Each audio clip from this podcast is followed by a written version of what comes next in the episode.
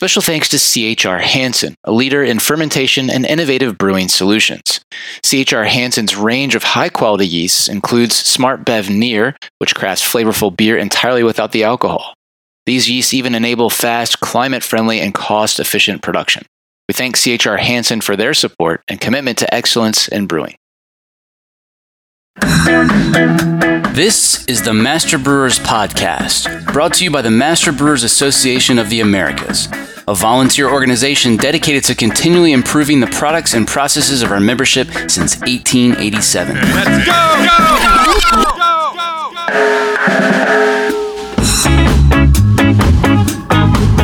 Master Brewers brings you interviews with the industry's best and brightest in brewing science, technology, and operations.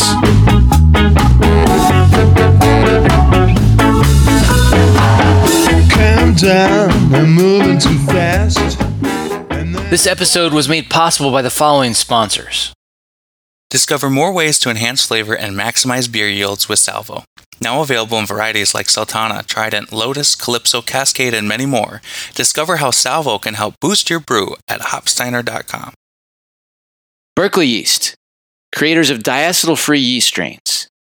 Diacetyl free strains are bioengineered to produce the ALDC enzyme inside the yeast cell to keep diacetyl low during fermentation and after packaging.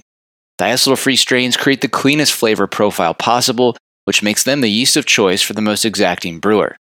Go to berkeleyyeast.com to read about how brewers are using diacetyl free strains to propel their beers to the top of the podium. Grist Analytics captures and trends data across the brewery so you can see issues as they are happening, not several batches later. Get real time feedback on the brew deck, analyze correlations from the lab, and see scheduling predictions from anywhere. Connect Grist with your ERP platform to cover your brewery from production to finance. What you're about to hear originally aired in May of 2020. We'll be back next week with a brand new episode that you won't want to miss.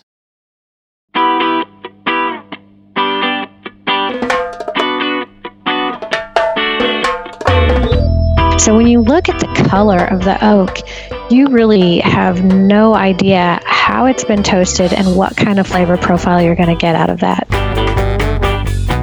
You know, you take the temperature up and down or, or apply it in a different way. For example, you could do a convection oven, you could do a, a fire toast, you can do infrared, um, and they're all going to create different flavors. This week on the show, we take a deep dive into oak barrels. You'll hear about the properties of oak, the different types, and all about the complexities of seasoning and toast. My name is Amy LaHue. I'm the sales manager for Oak Solutions Group, um, which is a subsidiary of Independent Stave Company. My name is Andrew Wiehebrink, and I am Director of Spirits Research for Independent Stave Company.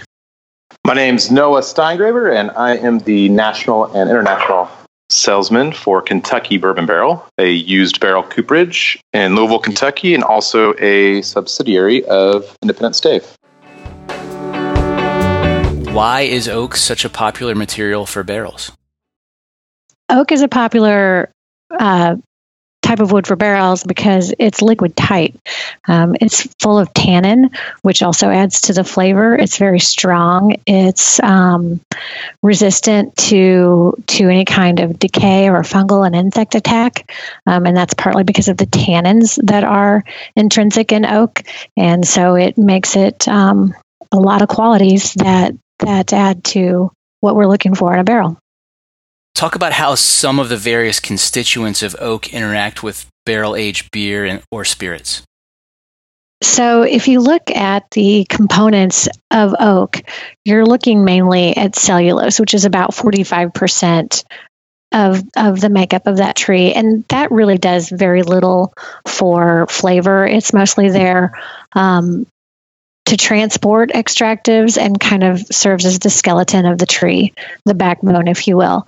The flavor comes from the hemicellulose, which is around between 20 and 25 percent um, of the constituents, and hemicellulose is wood sugar. And if you think of wood sugar, think of, you know, if you put sugar in a pan and added heat to it, you would create, John, what is it? Caramel. Good, you did it. so that's what we're doing is when we add heat and start toasting that hemicellulose, that wood sugar, we're breaking it down into different caramels. And so so those are the flavors that we're adding and and also colors um, to whatever beverage you're putting it on, in this case, beer. Um, then another component is lignin, and it's approximately 25%. Um, it also helps with the color, but basically, when we break that lignin down, we create vanillin, which gives you your vanilla like um, flavor profile. And so if you think about vanilla and caramel, those are two of the most complex flavors uh, on earth as far as the human palate can discern. And it is represented by uh, the most popular beverage on earth, Coca Cola, which is a combination of vanilla and caramel. And so it's fun for us to get to play with different levels of those two very complex flavors uh, to create different different flavors from the oak. And so the way we manipulate it with heat is is and the transformation of those two main things uh, gives us the majority of the flavor. There's also um, an oak tannin structure, um, and that adds some some mouthfeel, some complexity. Um, a lot of times, uh, it's a uh, it's more weight on the palate so much than it is a flavor. Um, and then on the wine side, it can be used for color stability. Um, on the beer side, it, it's more adding complexity and, and texture to and weight to the palate. I saw that uh, tannins can actually also help remove off notes as well. Talk about that a little bit. Yeah, and that's that's something that is more prevalent on the wine side. Okay. Where you can have a vegetal wine, uh, and the tannin will come in and kind of pull out those those vegetative characteristics. Uh, Andrew, can you speak more to the beer side and specifically that tannin? Not necessarily the beer side, but I mean, you know, tannin it does have removal off notes. I mean, some of the byproducts, you know, you're going to get are the, the ellagic acid and the gallic acids, and you know, by themselves, they do not necessarily have you know any kind of flavor input or any kind of flavor alteration to you know whatever's coming in contact with it. But through the combination of other compounds those two acids can help to you know essentially mask other components through their combination with them um, is kind of the way that works. Um, and then i also kind of want to go back to the lignin there and you know kind of just expand on that a little bit more. You know if we look at like cellulose and hemicellulose for the most part I mean, you know, kind of like polysaccharides, right? It's just a bunch of you know cellulose is a bunch of glucose molecules, um, you know, all chained together. Hemicellulose has a bunch of different sugar molecules all chained together. Lignin, you know, is this humongous branch polymer. So not only does it give you vanillin, but it also goes to like a wide range of flavors, right? So, you know, if you look at the lignin degradation chain, you're going to start, you know, vanillin. You're going to get into the eugenols, um, you know, which are kind of your clove, baking spices, that kind of stuff. You degrade it even further. Um, you get down into kind of some smokier, uh, you know, spicier components. So, um, you know, lignin is uh, it's, is a source for a lot of different flavor categories. What are the most common or maybe most important flavor contributions from oak? And is that the same for beer as it is for spirits or different? Uh, I'll speak to the, the beer side. I know that the flavor profiles from the uh, vanillin or the vanilla uh, definitely are what the brewers are kind of seeking, especially when they're barrel aging uh, a lot of their beers. So to complement all those, you know, those chocolatey stouts, the porters and whatnot, they like to have that. They like the more vanilla forward profile. So I know that's one of the things that people are always looking for as far as brewers go. The second one would be uh, uh, where is it? Uh, uh, Andrew, you'll have to correct me. The cis lactone, I believe, is the coconut profile. Uh, yes, that is correct. So yeah, then the cis lactone, you know, a lot of brewers are looking for that coconut profile and that character as well. What's the difference between American and French oak? There are several differences. One of the main ones is that French oak has about 10% tannin by weight, whereas American oak has a maximum of 2% tannin by weight. Uh, so, so that's going to have a different uh, effect f- from, from coloring. Uh, tannins add more color and darkness. Um, French oak is going to have more of those antioxidants. It's going to have a heavier mouthfeel. Uh, American oak has a different uh, cis-lactone ratio. It's got a cis-lactone ratio of 10 to 1, where French oak has a cis-lactone ratio of 2 to 1. And what that means from a flavor profile is that you're going to have a lot more of those coconut and celery compounds in it. Um, Another different difference is that American oak is just intrinsically a little more intense, and you, you can tend to get a few more woody notes, uh, particularly if you're toasting for a short time or at a, at a low temperature. Um, and if you increase that time and temperature, you get more smoke notes. Um, so it's just there's just a little more intensity. Uh, as far as density, French oak is a lot less dense than American oak. Um, so anything we do, like if we, for example, we have two different high vanilla toasts. One is American oak and one is French oak, and those recipes are are different uh, to try and extract the same flavor but a different mouthfeel because of the tannins. Um, but those those recipes have to be completely different because of the density. So French oak actually weighs less. And and French oak is handled differently than American oak, right?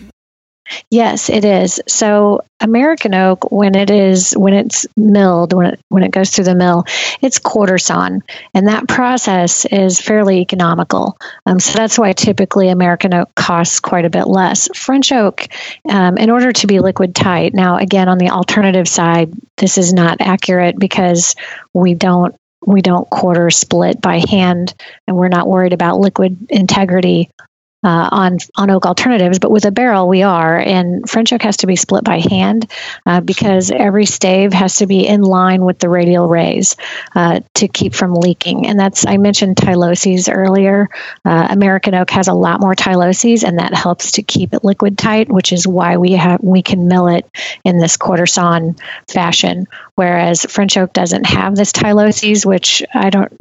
Andrew, you can probably explain it better, but I say it's kind of like on the molecular level, it's like chewing gum in the cells and it plugs up everything so it doesn't leak out. Um, do you want to give that a more technical description, Andrew? No, I, well, I mean, essentially, that's exactly what it is. You know, trees have these little cells, and that's what they're made up of. And those cells stack up on top of each other, and they make essentially uh, vessels. Um, and on either end of those cells, uh, you have tyloses forming. Now, um, you know, it forms for a variety of different reasons. It could be for, you know, if the tree is having some kind of attack, whether it be like an insect, fungal, bacteria, something like that. Essentially, what happens is uh, that tyloses forms prevents that from being uptook farther up into the tree. Um, but you know, the main source of tyloses, at least in American oak, and I would probably say for French oak as well, um, would be the transition of the whitewood into the heartwood. Um, so that transition period forms a lot of that tyloses. Do you want to talk about what grain tightness means? So we classify all the oak that comes through as extra fine, fine, or coarse grain. And so your extra fine is going to have a, a lot more of those large early early growth pores and closer together. Whereas fine grain, they're a little more spread out, and coarse grain, they're much further. And you think of it as when you're a kid and you cut down a tree and you count the rings, you know, to see how old it is. That's what you're doing, but that ring that you count is early growth, and then the part in between is late growth. Um, and so the extra fine grain has those large large cell formations, and it's much easier for the liquid to get in and access the flavor and come out. Uh, particularly when you're looking on the wine side, something like you know a short contact time and cooler temperatures. It is it's you can get more flavor with some extra fine grain. Now, when you're looking at whiskey and you've got, you know, four, five, six years in a rick house in very cold temperatures, very hot temperatures, it's going to push that liquid in and pull it back out depending on the temperature. And even on that coarse grain where those pores are very tightly packed, you're going to have the ability to extract the flavor from those just as well. So for the spirits industry, coarse grain is just fine. For the wine industry, that extra fine grain sometimes is is worth seeking and paying a premium for. Um, as far as alternatives, we we purchase all fine grain, so kind of right in the middle there. Um, and because alternatives have so much surface area and and you know side grain and everything else, you're you're going to get the extractives out of that as well. So that's kind of how grain tightness relates to flavor development. On last week's episode, I uh, I mentioned a bourbon barrel program that I was involved with years ago, in which the beer only had a week or two contact time in the barrel. So last week, I asked our guest uh, why we were able to extract everything we wanted so quickly. Does that surprise you that we were able to get um, character out of a barrel in, in that sort of a quick turn? And I wonder if that meant that those were extra fine grain um, it, I I would say, and Andrew, you can tag onto this if you want. Yeah, I'm not surprised. And you're really what you're really extracting is the leftover whiskey that's in that barrel, right? And coming in, and that flavors very quickly. So, so that liquid really does want to come in and combine and be part of that beer. And it does, you know, since it's coming from the inside of the barrel, it does have some barrel flavor with it. Um, but as far as really true kind of oakiness, you're really getting extremely oaked spirit in your beer very quickly. Yeah. Okay. Makes sense. Does that make sense? Yeah, it does. It does.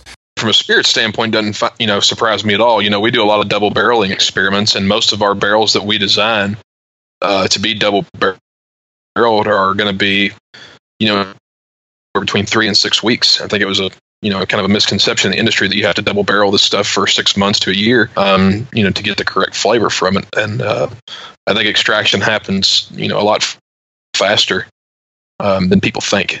Um, so you know the, the, rest the maturation part uh, which uh, you know that's a very very slow process but the actual initial extraction um, is is pretty rapid. And then you know if you're using a bourbon barrel which initially had you know very high proof alcohol in there or a high concentration of alcohol in there, and then automatically you're just throwing something with a lower concentration. Um, you know, there's still going to be some compounds in there that, that, was just didn't like that higher alcohol, so those are also going to come out pretty quickly as well.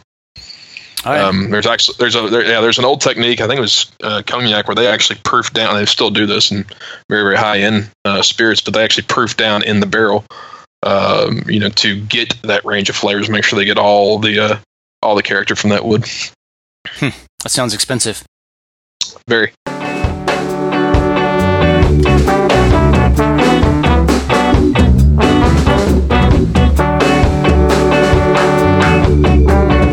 Coming up.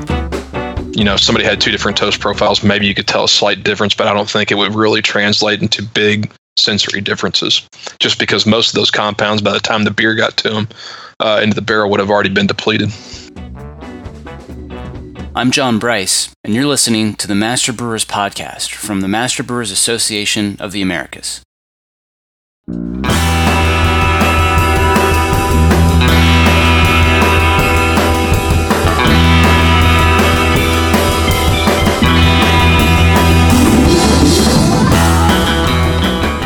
There's really only one thing that keeps this podcast going, and that's when listeners like you take the time to thank our sponsors. The next time you talk to a rep from one of these companies, be sure to thank them for their generous support. Fermentis Saf Ale W68, the renowned German yeast strain from Weihenstephan, Germany, is ideal for traditional German style wheat beers. Say you're brewing a Hefeweizen, Saf Ale W68 provides the distinctive character you're looking for.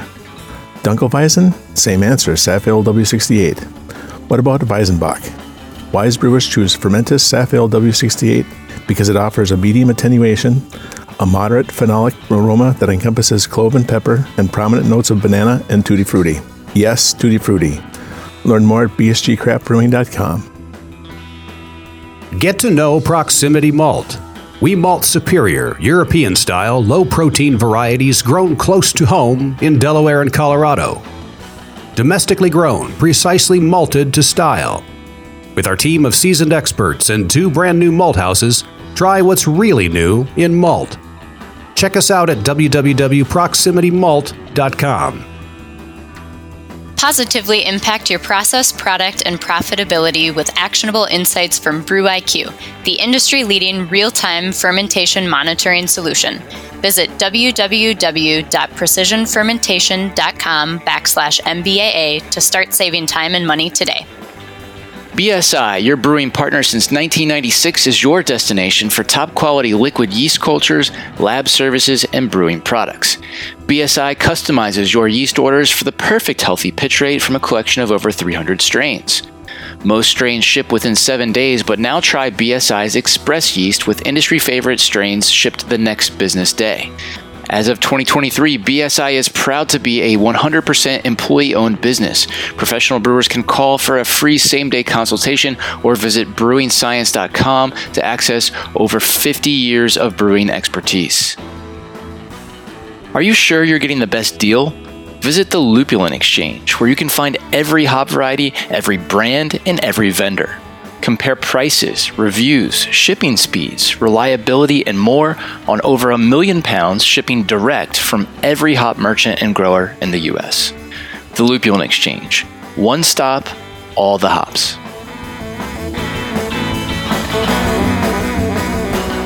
And here's what's coming up on the Master Brewers calendar. The District New York Shop Talk is March 4th at Wild East Brewing Company in Brooklyn. District Mid Atlantic meets March 9th at Honor Brewing Company in Sterling. District Texas meets virtually March 21st. District St. Louis's March Shop Talk will be at Blue Jay Brewing March 21st. District Philly meets March 22nd at Workhorse Brewing in King of Prussia. District Montreal meets March 27th. The District St. Louis Spring Quarterly meeting is April 8th. District Northwest meets in beautiful Hood River May 10th and 11th. The Master Brewers Brewery Maintenance Systems course begins June 6th. It's time to save the date for the 2024 World Brewing Congress. That's August 17th through the 20th in Minneapolis. Check out the full calendar of events at mbaa.com for more details or to find a district meeting near you.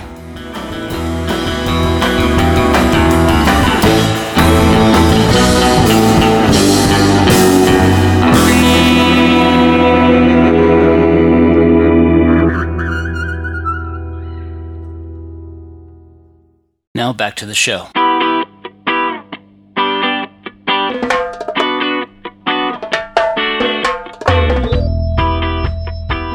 Let's talk about seasoning. I assume you don't just want to use a use fresh oak without some period of conditioning. Depending on you know what you're making, it is a very very important step, and you know uh, the minimum that we're going to do is you know somewhere around three to six months. Uh, I'm not sure exactly what it is for wine barrels, um, on, that's on the bourbon side. On the oak alternative side, we use 18 to 24 months. And then on the wine side, they're looking closer to 24 months. Do you cut it into staves before you season it, or is that afterwards? Before. Yeah. That's what I thought. And then, how about when you talk about seasoning? Is that always just an air drying process, or is there any heated drying, or how does that work? So it's done out in the yard, and you really do want all the seasons to hit it. You want it to have, you know, a winter, a summer. Um, you you want it to freeze, get rain, um, all those things, uh, and have fungi growing on it, and and molecular breakdown. What you're what you're creating is very very slow, slow molecular breakdown. Um, now, before we bring it in for processing, everything's going to go into the kiln, but that's not so much you know anything that has to do with seasoning as it is to make sure that everything's at the right humidity before we start processing it because if it's you know too much moisture in it it's not it's not going to do like like we're predicting so we want to make sure we're starting from the same from the same point with everything we bring in for consistency and for you know going through the saws and all of that. You you want your moisture content to be the same. You know as you add intensity or more seasoning to oak uh, so intensity of toasting i believe uh, you start taking away branches and flavors um, of the chemical makeup of the wood and then also some of those profiles that you're looking for. So you know you'll see different levels of, of time for seasoning. Um, but the thing is, the longer you're seasoning that piece of wood, you're also diminishing a lot of that profile. And I get a lot of people ask me, oh, well, I want, you know, 36 or 48 month air seasoned oak, and I kind of just like, well, why? to me, air seasoning, you know, some places say it needs to be 36 months. Well, maybe it does, depending on your climate. If you're not having extreme climate variance, then it might need 36 months of air drying. Uh, in the Midwest, we've done some tests and and looked at what kind of flavors you get, and it takes you know the air the air seasoning takes a lot of harshness and and sort of acrid, bad, you know, negative flavors out of the oak. Um, but to Noah's point, there's a there's kind of a peak and a decline, and you can season so long that you actually don't have flavor left to play with when you bring it in to toast it. So for us in the Midwest on on the wine side, we definitely feel like 24 months is about all you'd need. Um, 18 months does a pretty good job. You need to to probably have uh, distinctly two seasons with that. You know, two two winters with that. Um, but yes, you can over season. I imagine not unlike the malting process, that toasting has a dramatic impact on flavor. Talk about how that process works and what it gets us toasting has the biggest influence and the most significant impact on the flavor profile um, than anything that we do in this whole process. Um, and that's because it, it does what we talked about earlier. It's it's where we add the flame to to make the caramel and to make the vanilla and all those array of flavors, um, the spices. And this is the part that's kind of exciting to me personally because I like I like the different flavors and I like tasting through and and you start with the same base spirit, beer, beverage, wine, and you add different oak, and it completely makes the flavor 100% different. Um, so yeah, you add that heat, and and there's a time temperature variation where you start with tannin destruction and hemicellulose breakdown, and then you start that lignin degradation, and then it starts to produce the the vanilla, the the vanilla, um, and then you start getting into your phenols and your smokes. And at the end, you have lactone destruction, and you can keep this going, and you end up with basically a carbon filter ash um, and and nothing. So you can you can toast it until you toast toast everything out of it. But I, I just find it fascinating that, you know, you take the temperature up and down or, or apply it in a different way. For example, you could do a convection oven, you could do a, a fire toast, you can do infrared, um, and they're all going to create different flavors. And we, we put different time and temperature parameters on that, and it completely changes the flavor. Um, so we we do and create different toasts and then and then we do the chemical markers you know we test to see what we're coming coming up with. 5 methyl furfural furfural vanillin you know your guaiacol your translactone cis lactones to name a few. And we know that there are certain aromas and taste profiles that go in specifically with those chemical compounds. Um, we we've gone through several phases where everything was you know chemical analysis um, but we realize now that sensory analysis is just as important. Those those chemical compounds tell us what should be there but sometimes in a sensory analysis it's just not. Um, so it takes both. So i go to these trade shows and i and i have samples sitting out and someone will come up and inevitably say oh i want one that's been toasted a really long time and super dark. And it's interesting because one of our longest toasts that we have is one of our lightest toasts. It looks like it looks like it's barely toasted and yet it's been in the oven for 24 hours and that's how we get that great flavor development. So when you look at the color of the oak, you really have no idea how it's been toasted and what kind of flavor profile you're going to get out of that. Um, you know, for example, someone will say, I want this really heavy dark toast. Well, you can create that in five minutes and it's going to taste like very little. You can create you can create that in you know four hours. You can create that in 10 hours. It just depends on the temperature of of your heat element. It depends on the type of heat you're using you know. Is it a fire? Is it a infrared toaster a convection oven? Um, so so I think it's important that people understand that looking at the color of the oak is not going to give you any clue as to what it tastes like, and that you could pull you could pull something that is a really dark toast from one manufacturer and compare it to another, and they're going to taste completely different because there was a different recipe that went in behind it. Um, so, so color has has absolutely is not an indicator at all as to what kind of flavor you're going to get. How about giving us some examples of a few different toast profiles? So essentially, you know, when we design these toasts, I mean, you know, we've we're looking at for the most part, I mean, you know, hemicellulose it does give you you know some different flavors, and we do target that degradation of that that uh, uh, that polymer for some. I mean, basically, you know, high caramel, high toast. I mean, those kind of characters are going to come from hemicellulose. But uh, you know, a lot of the work that I do um, in spirits, at least, is centered around um, lignin degradation chain. So, you know, we'll use high for an example.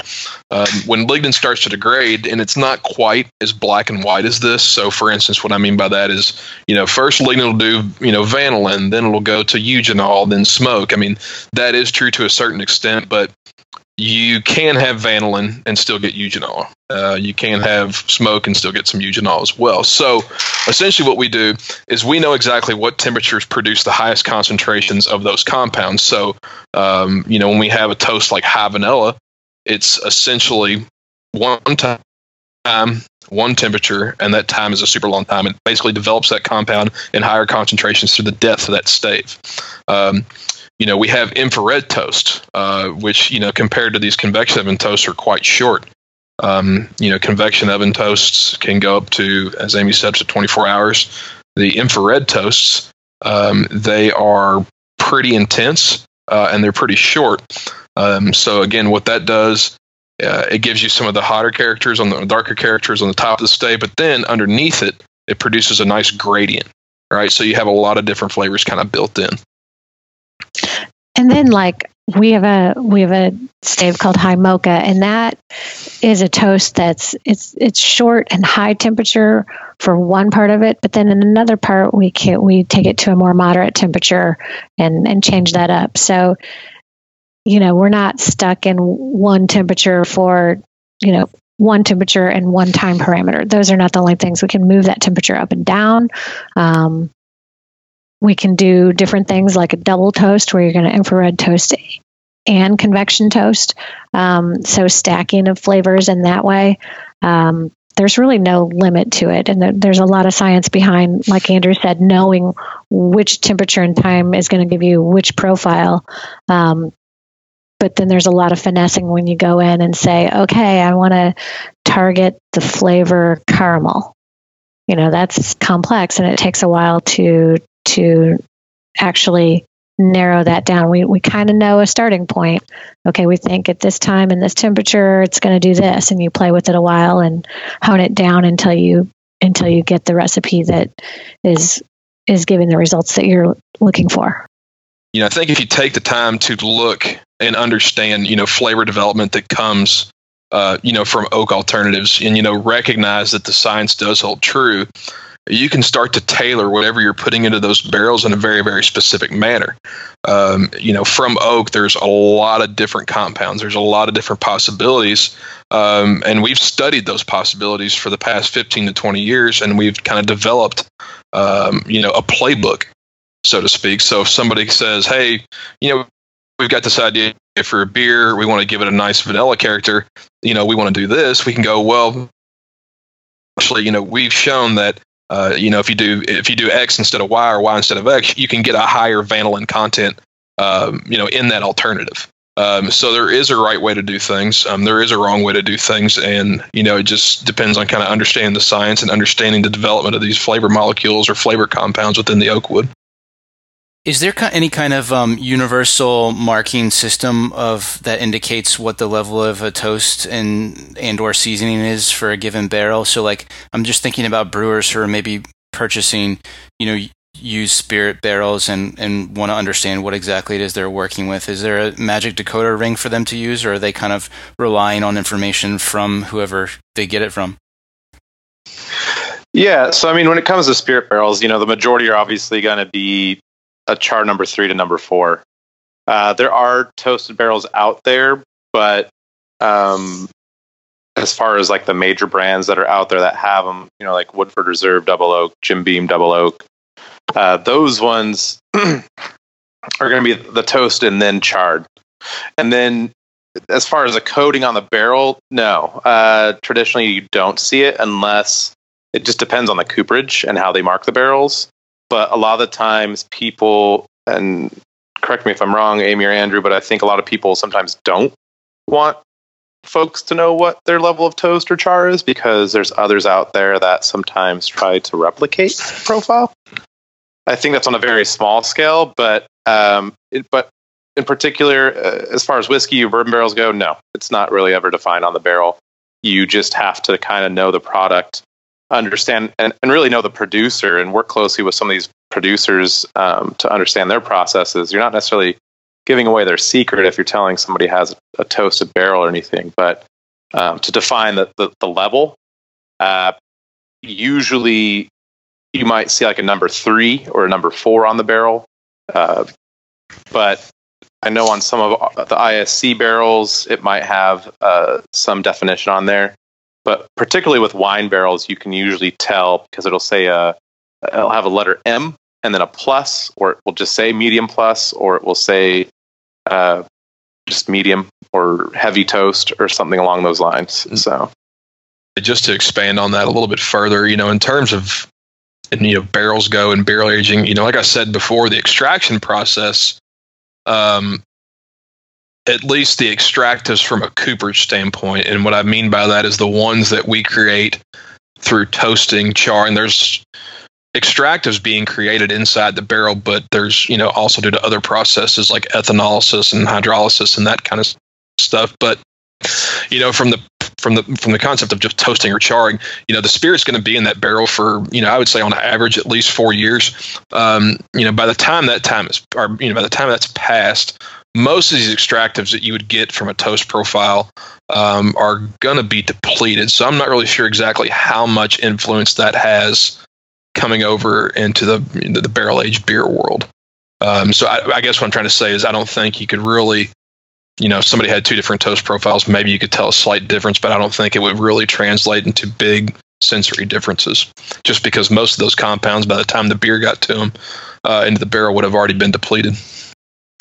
Yeah, I agree with that. And then the and, other thing is, you know, the type of beer that's going into that barrel, that kind of plays a role into the profiles you're also going to get. I think, in my my opinion. It, and that's why I'm such a big believer in the oak alternatives for beer is just because, you know, I think the longer you age beer, I think you, you create some complications.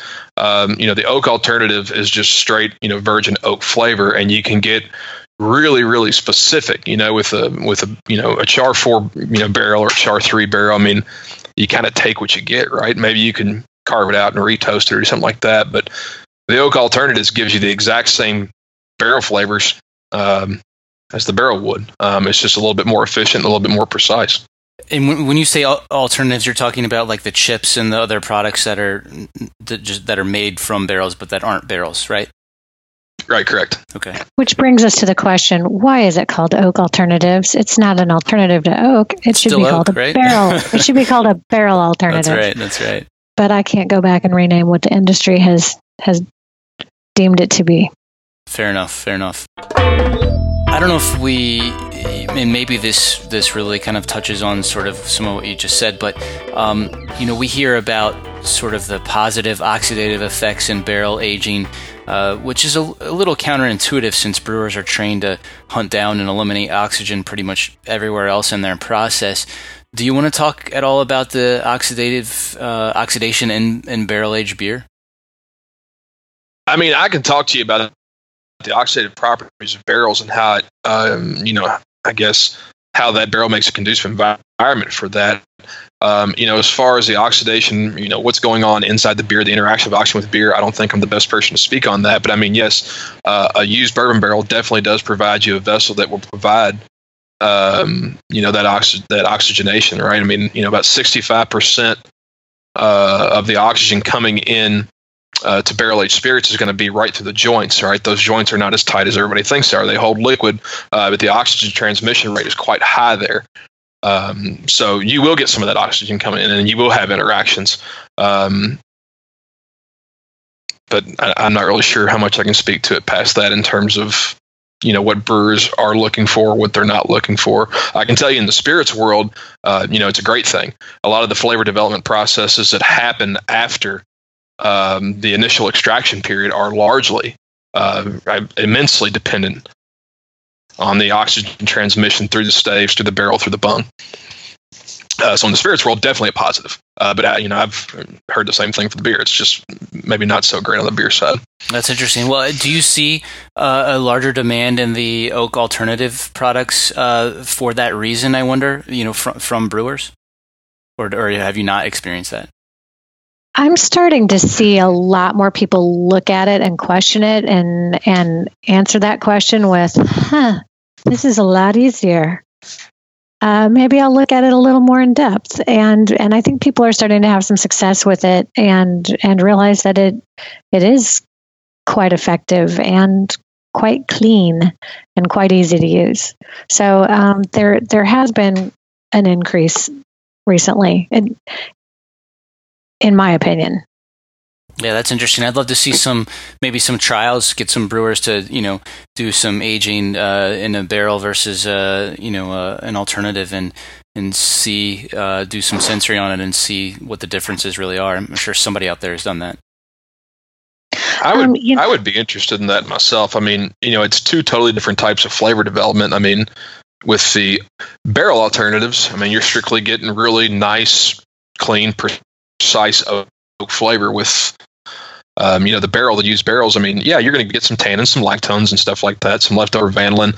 Uh, but, you know, I think a large contributor to that, or I know a large contributor of whatever was held in the barrel previously, uh, which is not something obviously you're going to get with the, the barrel alternative side, but it, it is two different types of flavor development. You know, I think one of the cool things, you know, about alternatives and it kind of offers a little bit different direction than than barrel aging is that and again you know i'm not a beer expert by any means but you know from what i can imagine is you know if somebody's going to make a barrel aged beer they're going to say okay well we're going to brew this beer that's going to have to you know complement this barrel because the barrel is essentially I mean, that is what it is right you I mean, you can do some stuff to it if you go about it, but a used bourbon barrel is essentially a used bourbon barrel. But with alternatives, you can say, okay, how can I create these alternatives to complement this mash bill? So it kind of works the other way around, which I think provides a lot of room for a lot of innovation and a lot of new flavor possibilities. And I'm kind of excited and hopefully, and, and I'm hoping that, you know, th- this beer, the beer world kind of gets to the point that the spirits world has now. What I mean by that is, you know, a lot of these distiller guys, they've, you know, we've got out there, we've taught them the material, we've taught them the science, and they're developing their own toasts, uh, and they're developing their own barrels from the ground up to fit very, very specific spirits. Um, that makes my, you know, really, really fun. And I think it provides, you know, customers a lot of new flavors, a lot of new products, and I think it just, you know, overall raises the water for everybody. So uh, I'm, I'm hoping that's the direction it kind of heads, just because it just, I think it just leads to better products for everybody. That was Amy LaHue, Andrew Wiehebrink, and Noah Steingraeber here on the Master Brewers podcast. If you enjoyed this interview, check out the Oak 101 presentation they gave at District, Michigan. Look for a link in the show notes.